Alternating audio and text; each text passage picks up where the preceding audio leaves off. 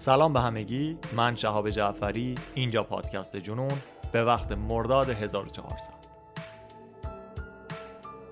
این اپیزود چهاردهم از پادکست جنونه که میشنید قسمت دوم از نامه های رودفینلی منبع ما برای این داستان مقاله با عنوان د پویت شاعر به قلم کوریمید که افروز سمنگوی اون رو ترجمه کرد.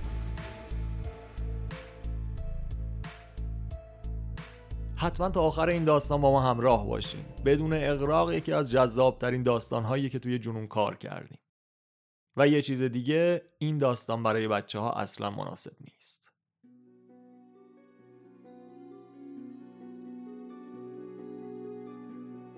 توی قسمت اول بهتون قول دادیم یه اسپیناف در مورد BTK کار بکنیم. شما و دوستان کامنت گذاشتیم که یک پادکست دیگه ای این داستان رو کار کردن به صورت کامل. من این داستان رو واقعیتش نشنیدم. می‌تونین کامل از اونجا بشنوین. البته که من خودم هم لابلای داستان رودفینلی این رو تعریف می‌کنم واسهتون. بریم به داستان برسیم.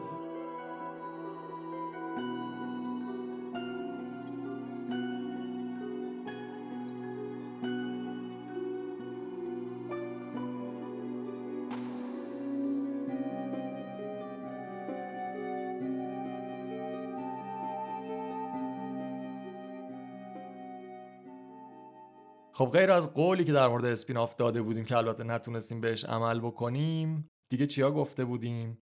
گفتیم که رود فینلی یه کارمند مخابرات 47 ساله است و با همسرش اد زندگی می‌کردن. توی کجا؟ ویچیتا ایالت کانزاس. یکی از شبها توی جوان 1977 تلفن خونه زنگ می‌خوره و یک مرد ناشناس شروع می‌کنه به خوندن یکی که از روزنامه. روزنامه برای سال 1946 بود. زمانی که روت 16 سالش بود. یه مرد غریبه روت رو بیهوش می‌کنه و توی خونه روت و خانوادهش بهش تجاوز می‌کنه و پاهاش رو با اتو میسوزونه و دوتا جای سوختگی روی پای روت باقی میمونه. و حالا توی سال 1977 یک مرد ناشناس با تلفن داره روت رو تهدید می‌کنه که اگه چیزهایی که ازت می‌خوام رو به هم ندی منم خبر تجاوز اون سال رو علنی می‌کنم. رود اول به همسرش اد چیزی نمیگه اما چند باری هم یک مرد مزاحم و ناشناسی توی خیابون میاد و رو در رو باز هم روت رو تهدید می‌کنه. به پلیس ویچیتا گزارش میدن و مسئول پرونده میشه کاراگاه برنی درواتسکی. باز هم میگذره یه سری نامه های تهدیدآمیز میاد و کار به جایی می‌رسه که دو نفر میان و روت رو از توی خیابون میدزدن اما روت یه زرنگی می‌کنه به بهونه دستشویی رفتن اونا رو میپیچونه و از دستشون فرار می‌کنه. حالا دقیقا توی همین سالها سیاهی BTK روی ویچیتا سایه انداخته. BTK اولین قاتل سریالی ویچیتاست. یکم در مورد BTK بگیم و بعد بریم به ادامه داستان بپردازیم.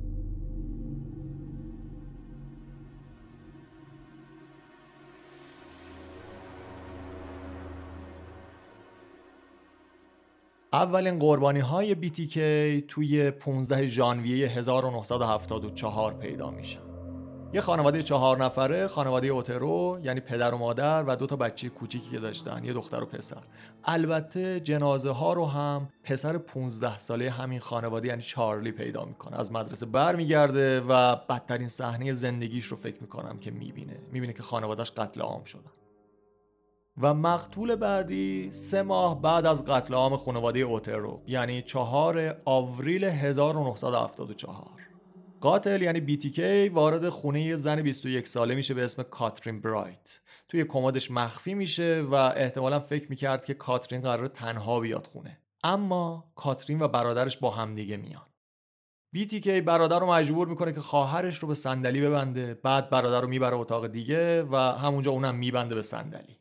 آقای برایت یعنی برادره سعی می‌کنه که دست خودش رو باز بکنه. موفق هم میشه اما یهو بیتیکی میاد توی اتاق و به صورت برایت شلیک می‌کنه.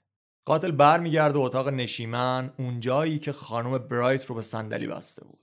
باز هم خواهره رو نمی‌کشه میره توی اتاق به آقای برایت سر بزنه که می‌بینه دستش رو باز کرده. یعنی با شلیک اول از پا در نیومده بود. اینجا سعی می‌کنه خفش بکنه با همدیگه درگیر میشن باز هم یه گلوله دیگه شلیک می‌کنه و این گلوله دقیقا می‌خوره بالای دهن آقای برایت.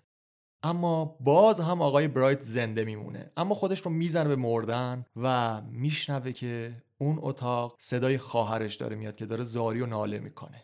آقای برایت با هر بدبختی که می‌تونه بلند میشه از در پشتی فرار می‌کنه یه راننده رو در حال عبور می‌بینه و از اونجا جون سالم به در می‌بره. اما وقتی که پلیس می‌رسه خیلی دیر شده. خانم کاترین برایت 21 ساله توی خونه خودش توی ویچیتا با سه ضربه چاقو به قتل رسیده.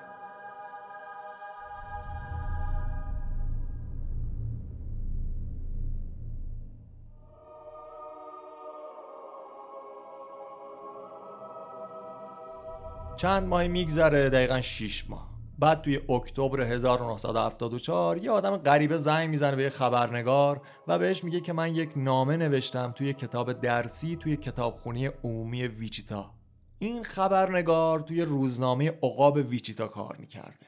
از طرف نشریه سری میرن توی کتابخونه و نامه رو از لای کتاب بر میدارن یه نامه پر از اشتباهات گرامری و لغوی و حالا کاری نداری توی نامه چیزای جالبی گفته که کسی ازشون خبر نداره. مثلا در مورد کشتارهای اوترو میگه. در مورد اینکه اون خانواده چهار نفره رو چطوری کشته جزئیات خیلی دقیقی میده و قاتل توی نامه میگه وقتی این حیولا وارد مغز من میشه من دیگه هیچی نمی‌فهمم. اما اون اومده تا اینجا بمونه. منظورش موندن حیولا توی مغزشه.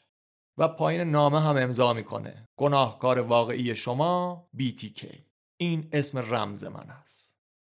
BTK مخفف بایند تورچر کیل. خودش هم میگه میگه من اونها رو میبندم شکنجه می‌کنم و خواهم کشت. اما توی این نامه هیچ چیزی در مورد قتل خانم کاترین برایت گفته نشده و پلیس هم حدس می‌زنه که این قتل کار یک نفر دیگه است. یعنی همه رو سریالی نمی‌بینه پلیس ویچیتا. روزنامه عقاب ویچیتا نامه رو میدن به اداره پلیس ویچیتا. و این روزنامه و اداره پلیس با هم تصمیم می‌گیرن که این نامه رو علنی نکنن. اما اون از این رسانه یه چیز عجیبیه واقعا. می‌بینه خطر قتل و قاتل وجود داره ها اما باز همونو مخفی نگه میدارن. اما دنیای رسانه ها هم مثل دنیای خودمون خیلی بیرحمه. خانم کتی هنکل گزارشگر رقیب بوده از یه روزنامه دیگه روزنامه ویچیتاسان گفتیم که BTK نامه رو فرستاده بود به روزنامه عقاب ویچیتا. این خانم از روزنامه رقیب یه چند ماه بعد یه نسخه از همون نامه رو از یک منبع ناشناس دریافت می‌کنه. حالا جلوترم میگیم. حس می‌کرد که توی شهرت به اون حدی که باید نرسیده. روزنامه سان اما عین روزنامه عقاب رفتار نمی‌کنن. اینا توی 11 دسامبر 1974 داستان قاتل رو منتشر می‌کنن. و اینجاست که شهر ویچیتا تازه باخبر میشن که یک قاتل زنجیره‌ای داره کنارشون با آرامش زندگی می‌کنه. اما یه اتفاق عجیب میفته بعد از انتشار نامه توی روزنامه دیگه هیچ خبری از این قاتل نمیشه.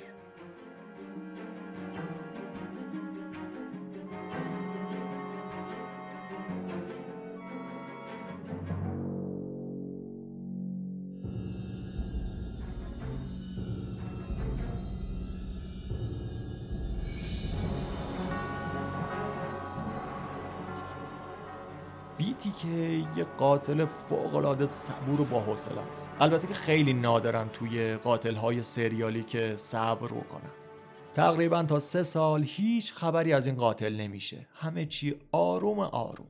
تا اینکه سال 1977 17 مارچ جسد یک زن به اسم شرلی ویان توی خونه خودش پیدا میشه. قاتل یک کیسه پلاستیکی روی سر این زن کشیده بود و اون رو با تناب خفه کرده بود.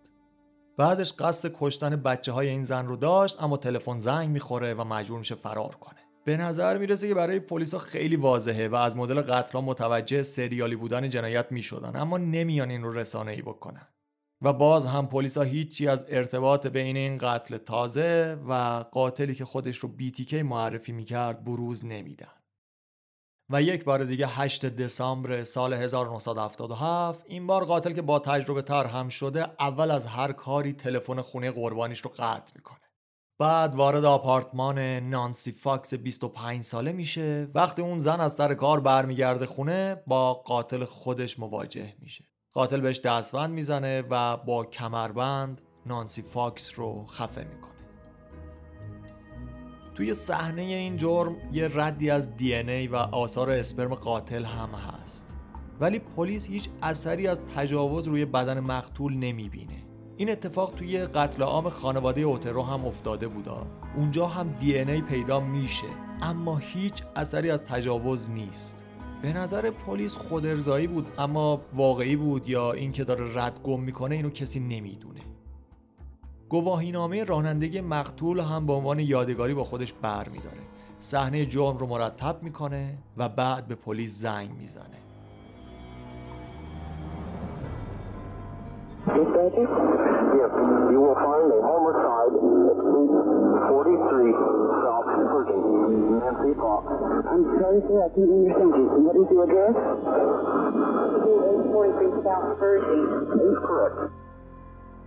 قتلی که خودش انجام داده رو به پلیس گزارش می‌کنه و صدای ضبط شده BTK تنها ردی بود که پلیس ویچیتا ازش به دست میاره.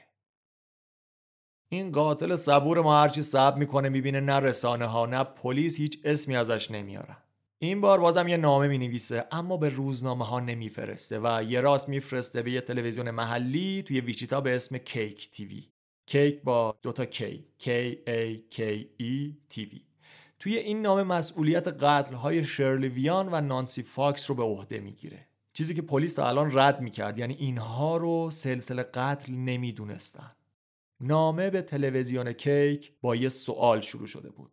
چند نفر دیگر رو باید بکشم تا اسم منو توی روزنامه ها بزنن یا توجه کشور رو به خودم جلب کنم؟ قاتل توی ادامه نامش میگه یه چیزی به اسم عامل X، X factor من رو وادار به کشتن آدما می‌کنه BTK ادعا می‌کنه این همون عاملیه که قاتلهای قبل از من هم ازش انگیزه می‌گرفتن قاتلهایی مثل پسر سم توی نیویورک، جک ریپر توی لندن و Hillside Strangler توی لس آنجلس. معلومه پیگیر پادکست های جنایی هم هستا. BTK در مورد اون فاکتور X میگه شاید به نظر بیمعنی باشه اما ما نمی‌تونیم کمکی به خودمون بکنیم. هیچ کمک و درمانی نیست به غیر از مرگ یا گرفتار شدن.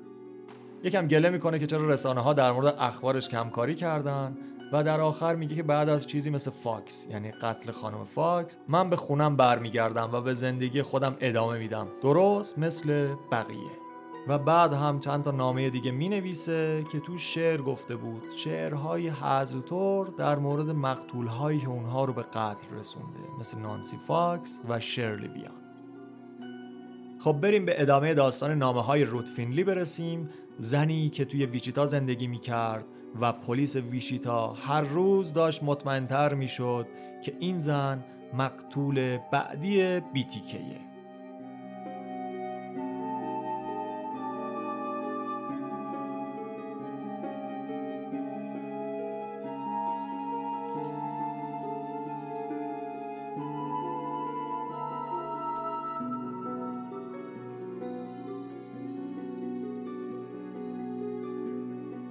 گفتیم که دوتا مرد میان و روت فینلی رو می‌دزدن اما از دستشون فرار می‌کنه.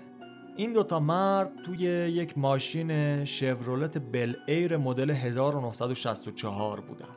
روز بعد پلیس خودش رو میرسونه به پارکی که روت از دست آدم‌رباهای خودش فرار کرده بود. اونجا کفش و ژاکت روت رو پیدا می‌کنن و رد پای روت هم اونجا هست اما نمی‌تونن هیچ سر نخ دیگه ای به دست بیارن. بعد هم پلیس همه ماشین های بل ایر 1964 رو چک می‌کنن.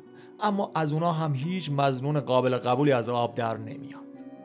پنج هفته بعد کاراگاه ها توی مرکز شهر زمان ساعتهای ناهاری روت یه پوشش مخفی محافظتی اطرافش می‌ذارن. اما اونجا هم هیچ فعالیت مشکوکی رسد نمی‌کنن. یکی از همکارای درواتسکی به اسم جورج اندرسون. در حالی که رود و اد هم همراهش بودن برای تحقیق دو روزه در مورد حمله نوجوانی رود میره صد مایل اونورتر تا فورت اسکات به امید کشف مزنون احتمالی. کاراگاه و روت تمام عکس های موجود توی پرونده توی اداره پلیس فورت اسکات رو بررسی می‌کنن.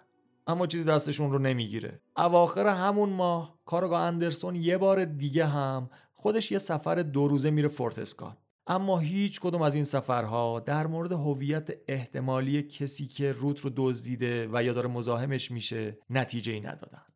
کارگاه درواتسکی دنبال ارتباط گرفتن با فرد مزنون بود. میره توی یه برنامه رادیویی شرکت می‌کنه و اونجا برای شنونده ها داستان عجیب روت فینلی رو تعریف می‌کنه.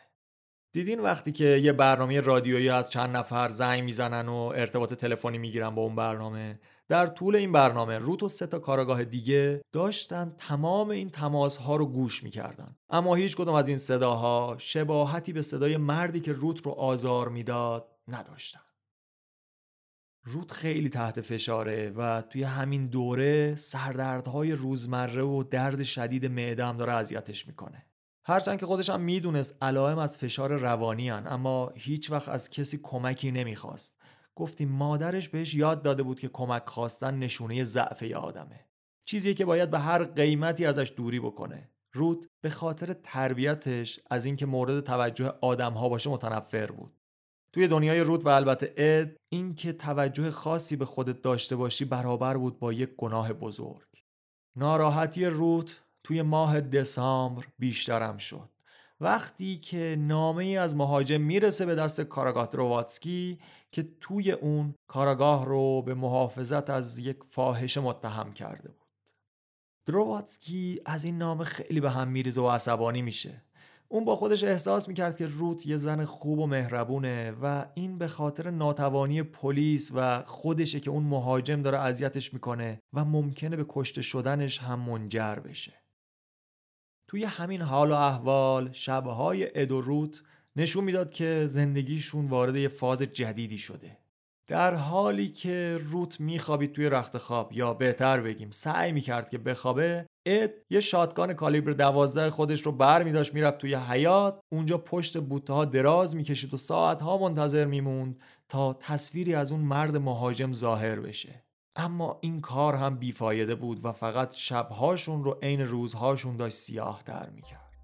با اینکه خبری از پسرهاشون نداریم و انگاری که مستقل شدن و توی یک شهر دیگه دارن زندگی می‌کنن اما به نظر میاد زندگی عاشقانه ای داشتن ادوروت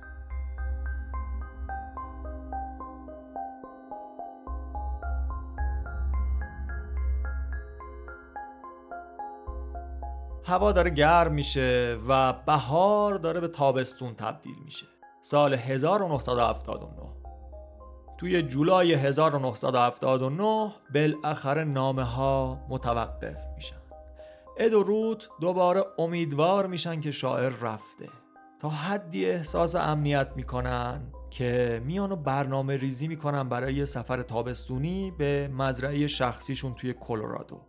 روت برای این سفرش یه شلوار جین جدید می‌خواست و بالاخره 13 آگوست بعد از کارش به اد میگه که من میرم فروشگاه بزرگ توی همون مرکز خریدی که همیشه واسش درد سر داشت. اد از اینکه روت تنهایی می‌خواد بره بیرون خیلی عصبی بود. اما روت میگه که حالم خوبه. بذار یکم کارامو خودم انجام بدم. و وقتی که روت میره و شلوار جین جدید خودش رو از فروشگاه می‌گیره و می‌زنه بیرون غروب تابستون نور سرخ خودش رو انداخته روی پارکینگ بزرگ و تقریبا متروکه مرکز خرید ویچیتا. رود از خطرهایی که دنبالش بودن کاملا آگاه بود و خیلی سریع میره به سمت وسیله نقلیه خودش. زیر چشمی هم داره همه چیز رو نگاه می‌کنه و به قول خطرات بالقوه رو بررسی می‌کنه. توی پارکینگ یه چند قدمی مونده بود که برسه به ماشینش که یک هو یک صدای آشنایی میاد. همون مرد غریبه. مرد و صدای بلند میگه هی رود نمی‌دونستم انقدر کارم آسون می‌کنی. رود با ترس و دلهوره برمیگرده و پشت سرش همون مردی رو می‌بینه که یک سال قبل اون رو دزدیده بود. رود میدوه به سمت ماشینش اما قبل از اینکه قفل در رو باز بکنه مرد از پشت سر مچ اون رو می‌گیره. بعد سر رود رو میچسبونه به پنجره و بهش میگه سوار شو. مرد به رود میگه می‌خوام ببرمت به یک پل نزدیک جاده فرودگاه. دست مرد غریبه یه کیسه خریدم هست که از لای پنجره عقب که نیمه بازم هستش میندازتش روی صندلی عقب. توی کیسه تناب بود نوار چسب پهن و یه باندانا دستمال گردن قرمز و البته یه بطری نیمه خالی شرابم بود. مرد میگه ما قراره بریم یه جای کوچیک باحال که با تابلو روش نوشته مواظب باشید. رود توی یه لحظه مچ دست خودش رو آزاد می‌کنه. و برای فرار کردن دور ماشین حرکت می‌کنه و می‌خواد بدوه. مرد یه چاقوی آشپزخونه 8 اینچی هم با خودش داشت. اونو بلند می‌کنه دو بار از پشت و یه بار به پهلوی رود ضربه می‌زنه. توی سومین ضربه چاقو توی گوشت رود گیر می‌کنه و احساس می‌کنه که مرد کنترل خشم خودش رو از دست داده. روت از سمت صندلی شاگرد سوار ماشینش میشه و پنجره که نیمه باز بود رو داره تون میده بالا. مرد غریبه هم دستش رو آورده تو. دستش لای پنجره گیر می‌کنه. وقتی هم که داره دستش رو می‌کشه بیرون دستکش نخی قهوه‌ای رنگش بین پنجره و چارچوب در گیر می‌کنه.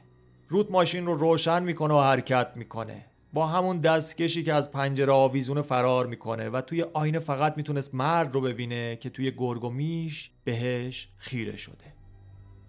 روت وقتی از پارکینگ به ترافیک ثابت خیابون می‌رسه احساس آرامش می‌کنه. وقتی پشت چراغ قرمز وای میسه تازه متوجه درد و سوزش توی سمت چپ خودش میشه. به پهلوش که نگاه می‌کنه می‌بینه که چاقو هنوز توی پهلوش جا مونده. تازه می‌فهمه که دلیل اینکه انرژیش داره همینطوری دقیقه به دقیقه کمتر میشه چیه. صندلی ماشین از خون روت سرخ شده و گرم و چسبناک.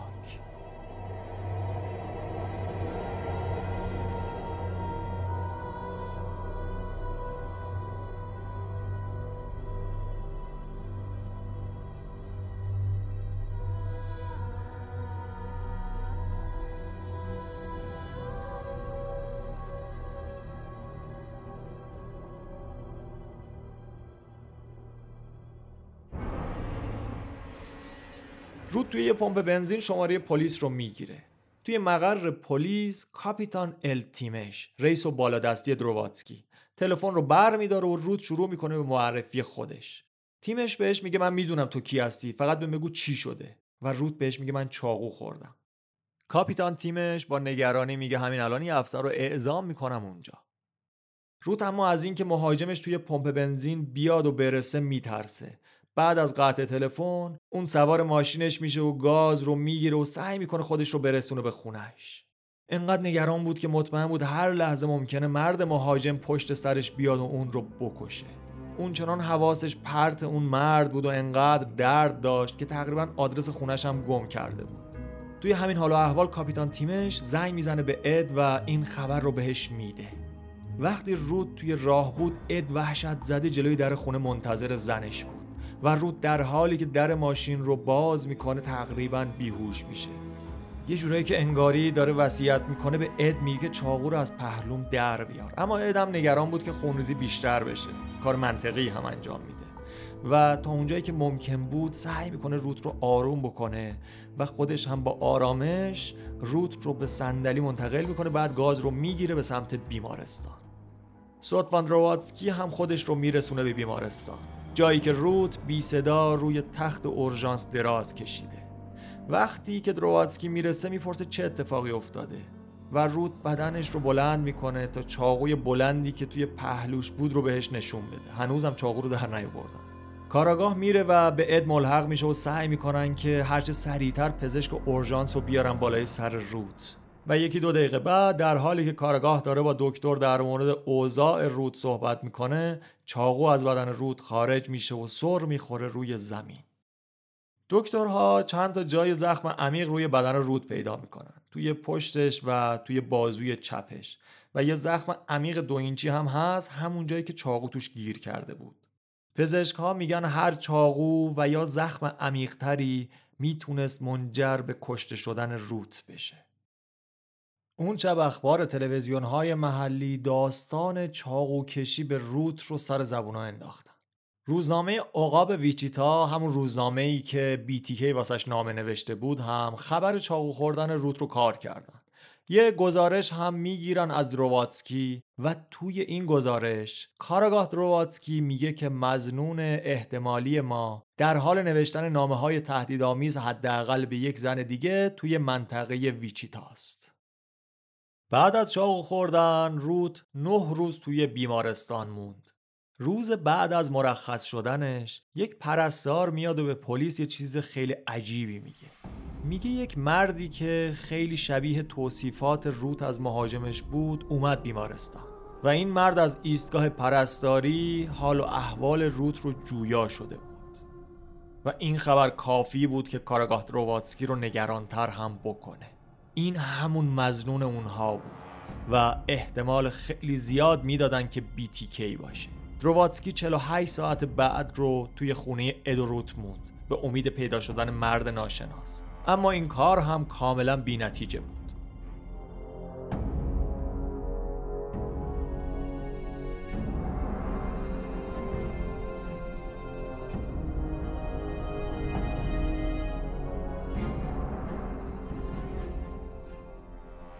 توی سپتامبر 79 یه فکری می‌زنه به سر علم تلاش می‌کنه که با این مرد مهاجم و مزاحم یه تماسی بگیره. راهی هم پیدا نمی‌کنه به غیر از گذاشتن پیام توی روزنامه. توی همون روزنامه عقاب ویچیتا. یه آگهی می‌ذاره و می‌نویسه شاعر به من بگو به تو چی بدهکارم. امضا روت اسموک فینلی. اسموک هم گفتیم. فامیلی اصلی روت بود که بعد از ازدواج کسی اون رو با این اسم نمیشناخت.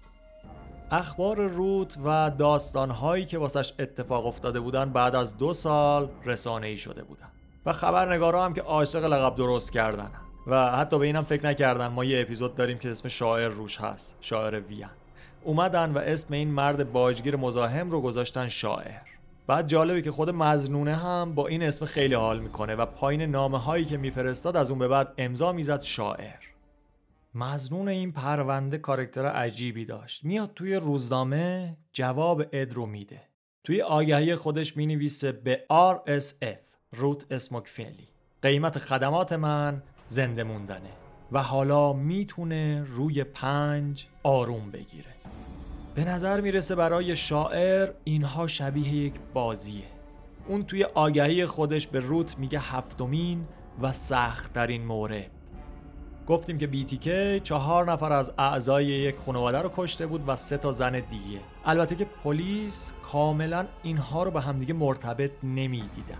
و همین که شاعر به روت گفته بود هفتمین و سختترین گمان زنی ها رو بیشتر می‌کرد در مورد اینکه شاعر همون BTK توی اکتبر روزنامه عقاب ویچیتا فاش می‌کنه که شاعر از 6 ماه گذشته نامه های تنه آمیزی برای روزنامه هم ارسال کرد شاعر گفته بود اگر مغز داشته باشید کسی درد نخواهد کشید. خوب یا بد راز من مشخص نخواهد شد. من بدون توجه به راه خودم می‌روم. احتمالا من یک روز به موفقیت خواهم رسید. بعد خیلی آشکار میاد و به BTK اشاره می‌کنه و میگه که مواظب باشید که آدم کشها و جلادها رو دوباره با هم اشتباه نگیرید. توی مقاله یه تصویری از شاعر هم میان چاپ می‌کنن. یه چهره نگاری بر اساس اظهارات رود و اون پرستاری که گفته بود که شاعر اومده بود توی بیمارستان و حال روت رو پرسیده بود. و نتیجه چاپ شدن این تصویر توی روزنامه 25 تا تماس بود از اهالی ویچیتا که گفته بودن مرد این تصویر رو یا دیدن یا می‌شناسن. داستان روت حال و هوای ویچیتا رو داشت عوض می‌کرد. شهر دیگه داشت کم به هم میریخت. خیلی به پلیس بدبین شده بودن هم به خاطر BTK هم به خاطر یک نفر که دو سال بود داشت نامه ها و تماس های تهدیدآمیز می‌گرفت و یکی دو باری هم بهش حمله شده بود. پلیس میاد برای آروم کردن فضای عمومی شهر تلاش خودش رو دو برابر می‌کنه و پرونده هایی که داشتن در مورد مزنون های آدم ربایی و چاقو کشی رو روی میز می‌ذارن. همه این پرونده ها رو شخ می‌زنن. اما کار به اینجا ختم نمیشه. پلیس هشت تا افسر مخفی رو میفرسته که دوروبر روت باشن و یه جوری اون رو محاصره بکنن. این هشت افسر پلیس اکثر مواقع که روت بیرون بود و مخصوصا اون مرکز شهر که می‌رفت خرید می‌کرد و همونجا بیشتر اون مرد مزاحم رو دیده بود و یا مناطقی از شهر که یه جورایی خطرناک واسش محسوب می‌شدن همیشه دورور روت بودن و یه حفاظ انسانی از مامورهای پلیس دورش شکل گرفته بود. البته این مامورای لباس شخصی بودن و سعی می‌کنن خیلی چراغ خاموش روت رو زیر نظر داشته باشن. اما باز هم نتونستن هیچ مزنون قابل قبولی رو معرفی بکنن. هرچی پلیس سعی می‌کرد یه قدم جلوتر بره شاعر هم یه قدم عجیبتر به سمت جلو بر می داشت حالا به نظر می‌رسه شاعر در حال زیر نظر گرفتن خونه اد و روته یه روز صبح رود روی تراس ورودی خونهشون یک نامه از شاعر می‌بینه. این در حالی که شب قبلش هم صداهای بلندی از پارکینگ از گاراژ خونهشون اومده بود. شاعر توی نامه نوشته بود یه کودکی فاکت آپ باعث خشم و نفرت میشه. بازیکنهای بازی محکومن که صبور باشن. اوضاع روز به روز داره پیچیده تر میشه. پلیس هیچ مزنونی نداره و در عین حال حمله ها داره به خونه روت و اد نزدیک تر میشه. بدون اینکه هیچ سر نخ دیگه ای داشته باشن پلیس تصمیم می‌گیره که هیپنوتیزم رو امتحان بکنه. دو جلسه روت رو می‌برن پیش دکتر دونالد شراگ. روانشناس ویچیتا بود و مشاور پلیس که در مورد بیتیکی هم داشت کار می‌کرد. روت بعد از اولین تجربه هیپنوتیزم می‌بینه که به طرز شگفت انگیزی آرومش می‌کنه. هرچند وقتی که دکتر شراگ داشت خاطرات دزدیده شدن روت توسط اون دوتا مرد رو واسش تداعی می‌کرد روت آشفته شده بود و مرتب فریاد می‌زد من می‌خوام از ماشین بیام بیرون. من می‌خوام از ماشین بیام بیرون. بعد از جلسات هیپنوتیزم هم هیچ جزئیات جدیدی از حمله هایی که بهش شده بود پیدا نشد. دکتر شراگ اعلام می‌کنه که شاعر مشکلات جدی عاطفی و روحی داره. به احتمال زیاد اون درمان روانشناختی داشته و احتمالا توی یک مؤسسه دولتی هم بوده. دکتر شراگ در نهایت میگه که با توجه به نامه هایی که شاعر می نویسه و کارهایی که انجام میده اینو نشون میده که شاعر هوش فوقالعاده بالایی داره. درسته که هیپنوتیزم یکم روت رو آروم می‌کرد اما یه جورایی واسش مسکن بود به عنوان درمان نبود. هنوزم یه زخم باز بود هنوزم یک مرد مزاحم هنوزم نامه هایی که دریافت می‌کرد هنوزم زندگی که روی هوا بود و پلیس هنوز هم هیچ شخصی رو به عنوان مزنون این پرونده در نظر نداشتن.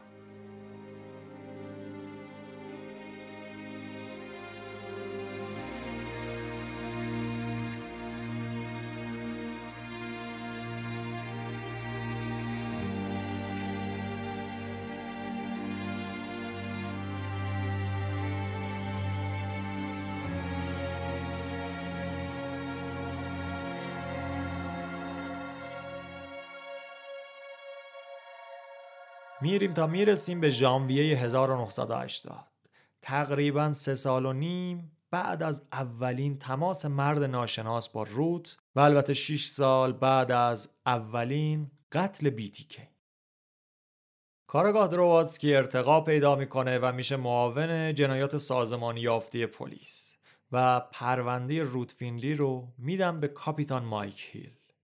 درواتسکی و همسرش توی این سالهای گذشته به روت و اد خیلی نزدیک شده بودن. این دوتا زوج مرتب با هم معاشرت می‌کردن. جفت خانواده ها از لحاظ سیاسی گرایش داشتن به سمت جمهوری خواه این خودش کلی بحث مشترک واسهشون می آورد از لحاظ تربیتی هم یکم به هم دیگه شبیه بودن احساسات خشکی داشتن در عین حال یه شوخ طبیعی هم تش داشتن. و همین باعث شده بود که خیلی راحت این دوتا خانواده با همدیگه چفت بشن.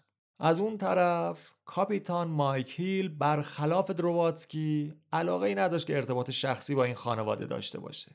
و همین باعث شده بود که وقتی پرونده های شاعر و روت رو داشت بررسی می‌کرد یکم واسه سوال شده بود که ممکنه روت یا اد خودشون مقصر باشن.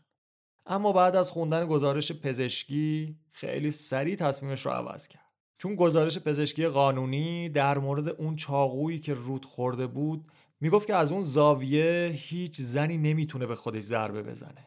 در همین حال و احوال هم درواتسکی و بقیه کاراگاه ها به کاپیتان مایکل اومدن اطمینان دادن که اد انقدر فداکار هست و انقدر وابسته به همسرش هست که هرگز نمی‌خواد صدمه به زنش بزنه. بعد شاعرم خیلی سریع متوجه تغییر افراد پلیس توی این پرونده شد و یه نامه فرستاد برای مایک هیل که با این جمله شروع شده بود. یکی بود یکی نبود. یه کاپیتانی بود که به جای قلبش ما تحت داشت. کاپیتان هیل موهای تیر رنگی داشت و اوایل میان سالی بود تازه چهل و اینا رو داشت رد می‌کرد. قیافه هیل شبیه بازیکنه فوتبال آمریکایی بود سال قبلش هم توی بخش تحقیقات ویژه پلیس کار می‌کرد. در مورد پرونده روت و شاعر چیزهایی شنیده بود ولی ساعتهای طولانی برای پرونده بیتیکی وقت گذاشته بود.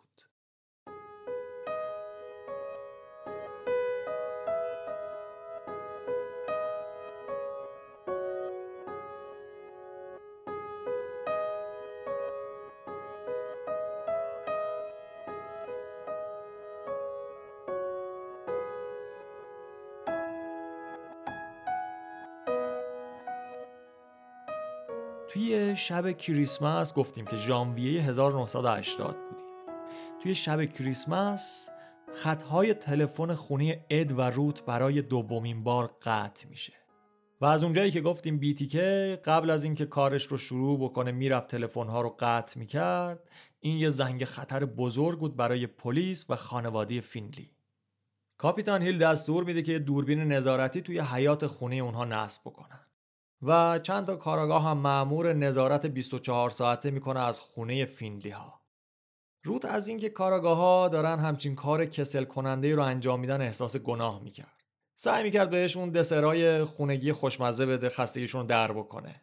و گاهی هم وقتی می‌دید حوصلشون سر رفته بلند بلند نامه های شاعر رو می‌خوند که سرگرم بشن. هرچند که این کارش این مرور کردن نامه ها باعث می‌شد که درد خودش بیشتر بشه.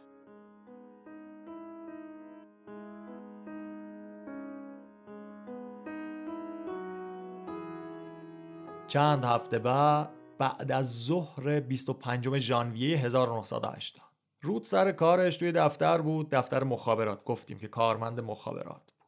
که شاعر بهش زنگ می‌زنه و بهش میگه توی لابی محل کارت واسد یه سورپرایز گذاشتم.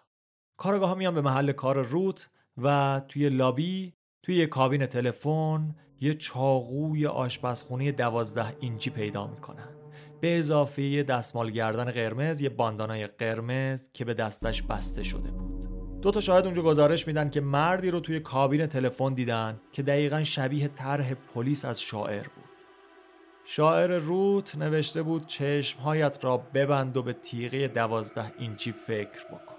آیا سوراخی که ایجاد کرده را به خاطر میآوری؟ رویای من را ببینید و از دستورات من اطاعت کنید. با چاقو در دستان من فکر کنید. نامه های شاعر طی هفته های بعد بیشتر و بیشتر میشن. توی 19 فوریه برای روت یه پیام دلخراش روز ولنتاین ارسال می‌کنه که توی اون نوشته بود این یک ولنتاین لطیف است. قرمز با خون و ریسمان گره خورده. چیزی بیش از حد برای یک ولنتاین. و اینجا تمام ذهنیت نیست. یه باندانای قرمز هم همراه با نامه توی پاکتش بود. پلیسا این در اون در می‌زدن اما هیچ پیشرفتی توی این پرونده ظاهر نمی‌شد. پلیس بیشتر از 300 نفر رو آوردن و ازشون تحقیق کردن. اما اونا هنوز هیچ مزنون قابل قبولی نداشتن. کاراگاه از بازی توی این نقش منفعل ناامید شده بودن. برنامه خطرناکی اومدن چیدن برای کشوندن شاعر به فضای آزاد. اونا تن رود یه جلیقه ضد گلوله کردن. و اجازه می‌دادن که توی مرکز شهر ویچیتا قدم بزنه. اما دوروورش مثل سایه 6 تا 8 تا افسر لباس شخصی هم بودن. غیر از اینا چند تا کارگاه دیگه هم با ماشین های بدون آرم و چراغ گردون توی خیابون ها گشت می‌زدن. اما باز هم نتونستن هیچ مزنونی پیدا بکنن. از اون طرف رسانه های محلی هم گیر داده بودن و از عملکرد پلیس توی این پرونده پرونده رود فینلی عصبانی بودن قضیه از رسانه های محلی بالاتر هم می‌گیره و چهارم جولای توی نشریه نشنال انکوایر با عنوان او یک کابوس زندگی می کند چاپ شد که شامل مصاحبه بود با کاپتان هیل کارگاه اصلی این پرونده. اما انگاری شاعر نه کاری به پلیس داشت نه به رسانه ها اون کار خودش رو داشت انجام می‌داد و توی 6 ماه بیشتر از 50 تا نامه فرستاد. این نامه ها غیر از نامه هایی بود که واسه روت میفرستاد مثلا یه دونش رو واسه یه تابوت ساز محلی فرستاد. بهش گفته بود که با روت تماس بگیره و بهش بگه که به زودی با من کار خواهی داشت. به شرکت های گاز و برق هم نامه فرستاده بود و ازشون خواسته بود سرویس هایی که به روت فینلی میدن رو ازش بگیرن یعنی برق و گاز خونشون رو قطع بکنن. به بهداشت ویچیتا نامه نوشته بود و گفته بود که روت فینلی در حال شیوع یک بیماری خطرناک از یه شرکت ساختمونی خواسته بود که بیان و مسیر خونی روت رو ببندن. به اداره راهنمایی و رانندگی نامه زده بود و ازشون خواسته بود به خاطر عادتهای رانندگی خطرناک روت مجوز رانندگی اون رو باطل کنن. به بانک روت دستور داده بود که همه پولهای اون رو ازش بگیرن و منتقل بکنن و به یه گل فروشی محلی درخواست ارسال گلهای سیاه رو به خونه روت فرستاده بود. به انضمام یه اسکناس 5 دلاری. همه نیروهای پلیس جمع شده بودن دور هم اما نمی‌تونستن یک گره کوچیک از این هزار تو باز بکنن.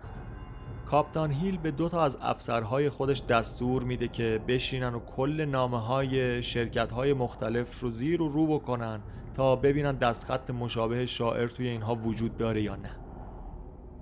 روانشناس های پلیس با بررسی نامه ها و البته پروفایلی که داشتن از شاعر می‌گفتن که اون به وضوح و به شدت روانپریشه.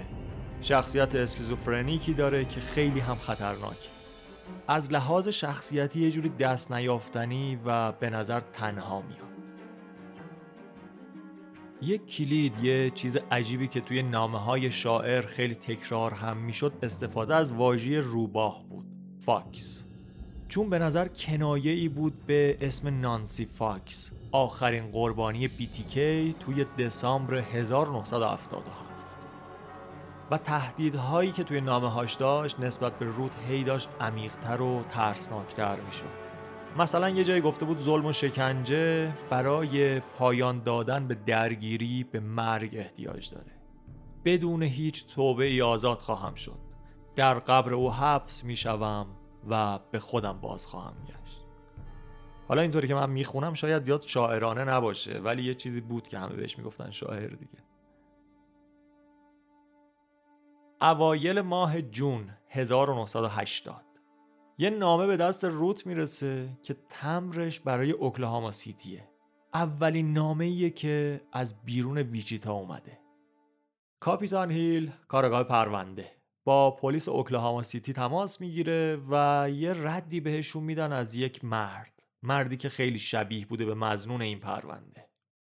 این مرد قبلا توی ویچیتا کار می‌کرده و تقریبا هفت ماه قبل از این نامه از کارش اخراج شده. بعد از اخراج شدنش هم میره توی یک کاروان توی غرب اوکلاهاما زندگی می‌کنه. مشخصات روانشناختیش هم با شاعر خیلی نزدیک بود. همین باعث میشه که کاپیتان هیل و افرادش همه هیجان زده بودن و مطمئن که این همون مردیه که دنبالش بودن. و حالا غیر از شاعر فکر می‌کردن که بیتیکی هم توی دستشونه. این مرد رو می‌گیرن و منتقلش می‌کنن به ویچیتا اما روت بعد از بررسی دقیق این مرد اعلام می‌کنه که علا رقم شباهت های ظاهریش پلیس فرد اشتباهی رو گرفته آزار و اذیت شاعر با یه سرعت دیوانواری ادامه داره. مثلا یه بار یه بطری ادرار رو می‌ذاره روی تراس خونی رودفینلی و بعدش هم کیسه های از مدفوع. یه کوکتل مولوتوف با شیشه های شکسته روی پله های خونه می‌ذاره پله های توی حیاتش مثلا کارهای عجیب غریب و دیوانواری می‌کرده. خیلی کارهای خطرناکتری هم می‌تونسته بکنه البته. مثلا قفل و میشکونه شلنگ باغ و تیکه تیکه می‌کنه. ترقه و سیگار و کبریت و آتاشخال میریزه توی صندوق پستی خونه رودفینلی یا توی حیات پشتیشون روت یه سنگی رو پیدا می‌کنه که یه باندانای قرمز دورش پیچیده شده. می‌رسیم به کریسمس 1981 وقتی که روت و اد توی زیرزمین خونه خودشون داشتن تلویزیون تماشا می‌کردن یه تاج گل آویزون که به درشون بود. اکثرا موقع کریسمس و جشناشون می‌زنن انگاری پشت درهاشون این حلقه گل پشت در یهو آتیش می‌گیره. گرمای شعله ها یهو می‌زنه از پنجره ها به سمت خونه و یه جورایی داره کل اون طبقه همکف رو آتیش فرا می‌گیره. اد به موقع می‌رسه. تاج گل رو بر میداره میندازه زمین با چوب بیسبال انقدر روش میکوبه تا خاموش میشه. بقیه آتیش هم خاموش می‌کنن اما اد اصلا انگاری یه جورایی به جنون رسیده. قیچی باغبونی رو دستش گرفته دور خودش میچرخه میگه من می‌خوام شاعر رو بکشم.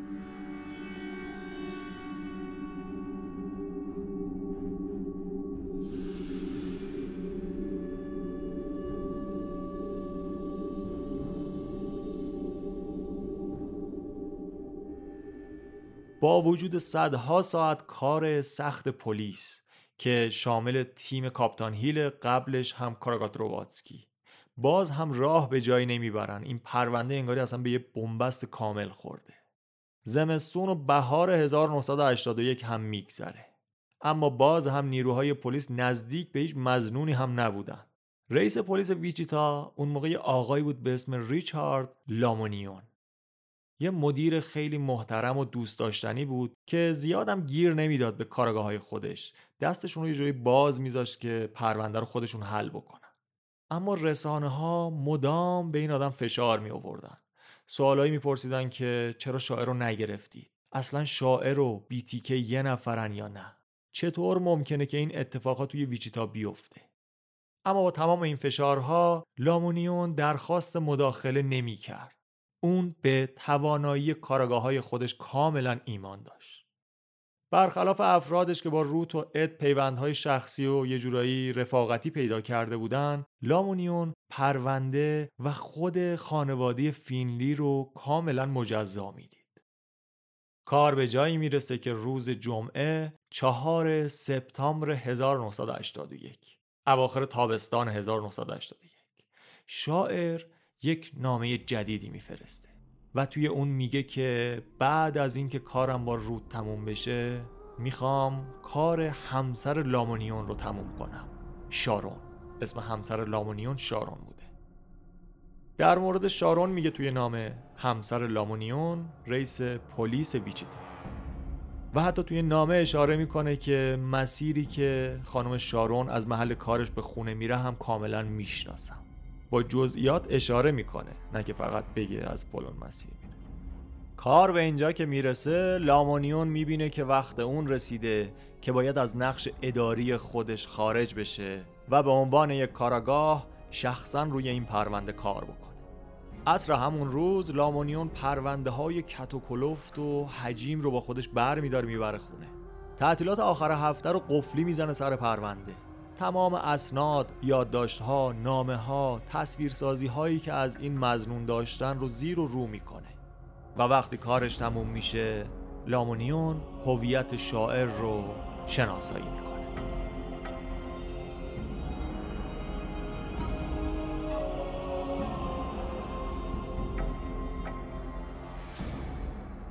روز 11 سپتامبر لامونیون رئیس پلیس ویچیتا یه جلسه تشکیل میده با حضور 16 تا از افسرهای خودش.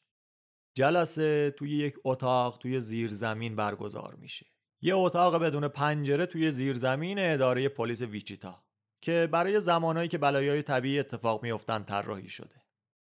لامونیون یکم مقدم چینی می‌کنه و بعد میگه بعد از بررسی ها و مطالعاتی که روی پرونده انجام دادم به نتیجه رسیدم که اگه از این اتاق به بیرون درز پیدا کنه بدون استثنا و بلا فاصله همه افرادی که الان توی اتاقن بدون در نظر گرفتن رتبهشون اخراج میشن. لامونیون یکم مکس می‌کنه سرشو می‌گیره بالا و میگه شاعر از نظر من کسی نیست غیر از خود روتفینلی این چهاردهمین اپیزود از پادکست جنون بود که شنیدید قسمت دوم از نامه های روتفینلی یه قسمت دیگه مونده که اونم سعی می‌کنیم خیلی زود به دستتون برسونیم. منتظر نظراتتون هستیم. ما رو حتما به بقیه دوستاتون هم معرفی بکنید و اگر دوست داشتین که از ما حمایت کنین لینک هامی باش پادکست جنون رو توی توضیحات اپیزود می‌ذارم. دم همتون گرم.